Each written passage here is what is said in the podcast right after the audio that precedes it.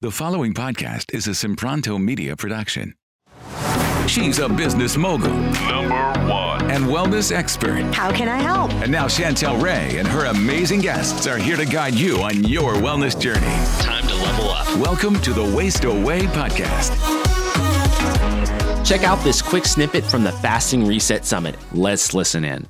What are some of the root causes of the low iron and low B12? And for those people, do you recommend fasting or do you think that if you have low iron and low B12, is there anything that you should do to modify that fasting window? Yeah, so it's really important to look at um, the root causes. There's three root causes. I'll, I'll let, let you know in one second. But the, the three, th- the two things I want to highlight is exercise is a stressor on the body. So is fasting, right?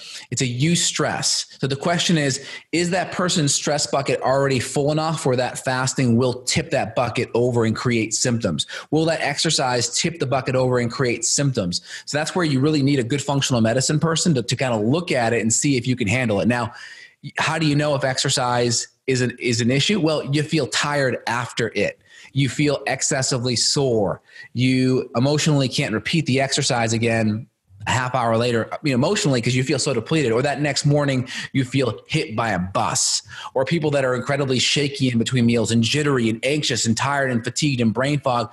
These are people where it may not be the right time yet. So i always work on building that foundation diet lifestyle sleep and then i work on the hormones the gut I work on making sure thyroid, infections, detox, all those things are lined up over a three to six month period. And as people, patients get better, then we look at adding some of those good eustressors in there so we can therapeutically you know get those benefits but to answer your question before about the iron three major causes for women number one vegan vegetarian diet no animal um, sources of iron. Heme iron is the best source to increase your iron. So spinach, those kind of things won't really get the job done. Number two is estrogen dominance. Estrogen dominance, typically excessive menstruation. So heavy bleeding. What's heavy bleeding? Four more, more than four tampons a day, typically two days plus, is going to be a good sign that you're bleeding heavily. And um, the next one would be gut issues. So either low hydrochloric acid and enzymes where you're not breaking down and ionizing the iron, or an absorption thing where you're not absorbing it because of the gut being so inflamed and irritated, maybe infections that are present. Those are the big three that are there. Are you enjoying the summit and hearing all the great advice that you don't want to forget?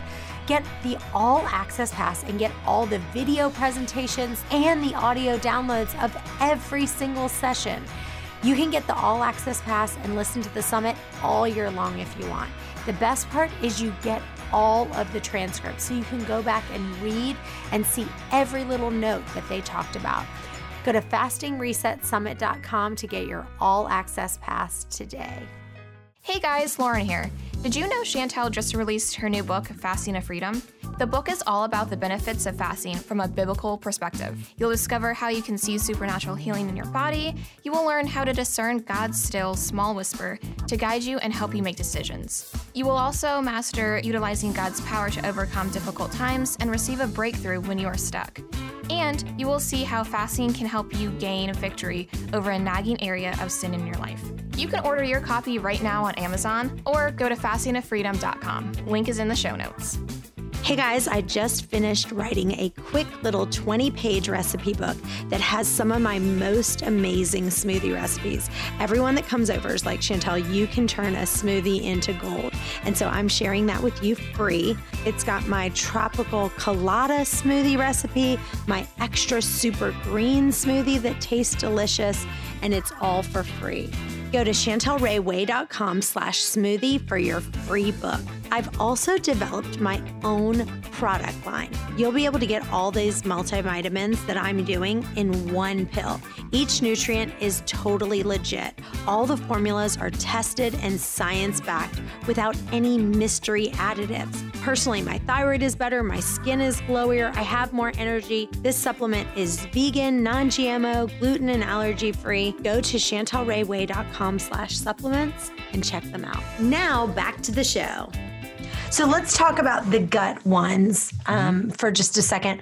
What do you like is fasting going to help with that? Let's pretend that somebody that was one of their issues. They had low iron.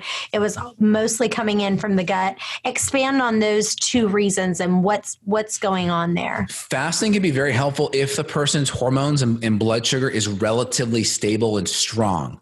Then it can be helpful because they may be a lot of food allergens coming in. And by compressing that feeding window usually when people eat less, they have to be more cognizant of what they eat. You can't just like eat some random stuff. It's got to be very nutrient dense. So usually people that are fasting, they're now more focused when they do eat. It's got to be a really good nutrient dense, anti-inflammatory, low toxin meal. So they're more cognizant. Number 2, they give their body that 16 to 18 hour window of not having food hitting that gut lining and having all that digestion happening. So that's the major reason why someone sees a big benefit from fasting is usually just that awareness on food it changes and then also that that break from the digestive system 16 18 hours usually a nice break mm. and then you said the other reason was that they might not have enough stomach acid in their yes. stomach so they're not um, you know getting the nutrients from their food expand on that yeah so that's number one of the major reasons why people have food allergens to begin with uh, healthy food, even healthy food, even good food, not digested properly, puts stress on your digestive tract. Bigger undigested foods, the immune system sees those things and is more likely to create antibodies and attack them. And of course, with autoimmunity and leaky gut, you get foods kind of passing into the bloodstream through the gut lining, through the tight junctions, which can create immune stress. And then you have molecular mimicry, where those the surface proteins on those foods look similar to your thyroid or your pancreas or the myelin sheath on your nervous system. And so that can create a lot, a lot of stress. So making sure the foods themselves are good, meaning they're anti-inflammatory, nutrient dense, low toxin. A good paleo template's a great starting point there and then having adequate hydrochloric acid and enzymes so we can digest, break down, utilize, absorb, and assimilate all those good nutrients. Now, if somebody was, if they felt like they, they were bleeding internally, like that's why they were, um, you know, having that blood loss, would that blood then show up in their their poop? Like, would that be a big reason why you'd say, okay, that's that's how you would know? Yeah, I mean that there, there's one right. So you have ulcers and irritable bowel disease like colit- ulcerative colitis, Crohn's, um, H. pylori, which could cause things like ulcers. You could see that reddish tinge in your stool. You know, when I see patients like that, we're running a stool test. We're testing occult blood. We may even run a reticulocyte count to see if reticulocytes are high, which are which are young, immature red blood cells. So the more you lose blood, you have to compensate by bringing more blood in, and you you have to see more young blood cells. So you see high reticulocytes, and then um, the next step would be doing a scope. So I always rule out the non-invasive test because you know putting a scope inside of you, it's it's stressful on the body and it can disrupt things. So we always do the low-hanging fruit unless we just see like super low CBC count, like red blood cells, everything. But those kind of people are typically going to their primary doctor, the ER, their gastro, and they're getting that ruled out first most of the time. But if I see them, those are the things I'm testing right away so we can send them out if we need. Hey guys, thanks for listening to today's podcast. If you enjoy the podcast, it would mean the world to us for you to leave a review on iTunes to get this podcast out to others that may have the same questions that you do. And as always, if you have a question that you want answered, email those to questions at chantelrayway.com. Thanks again, and we'll see you next time.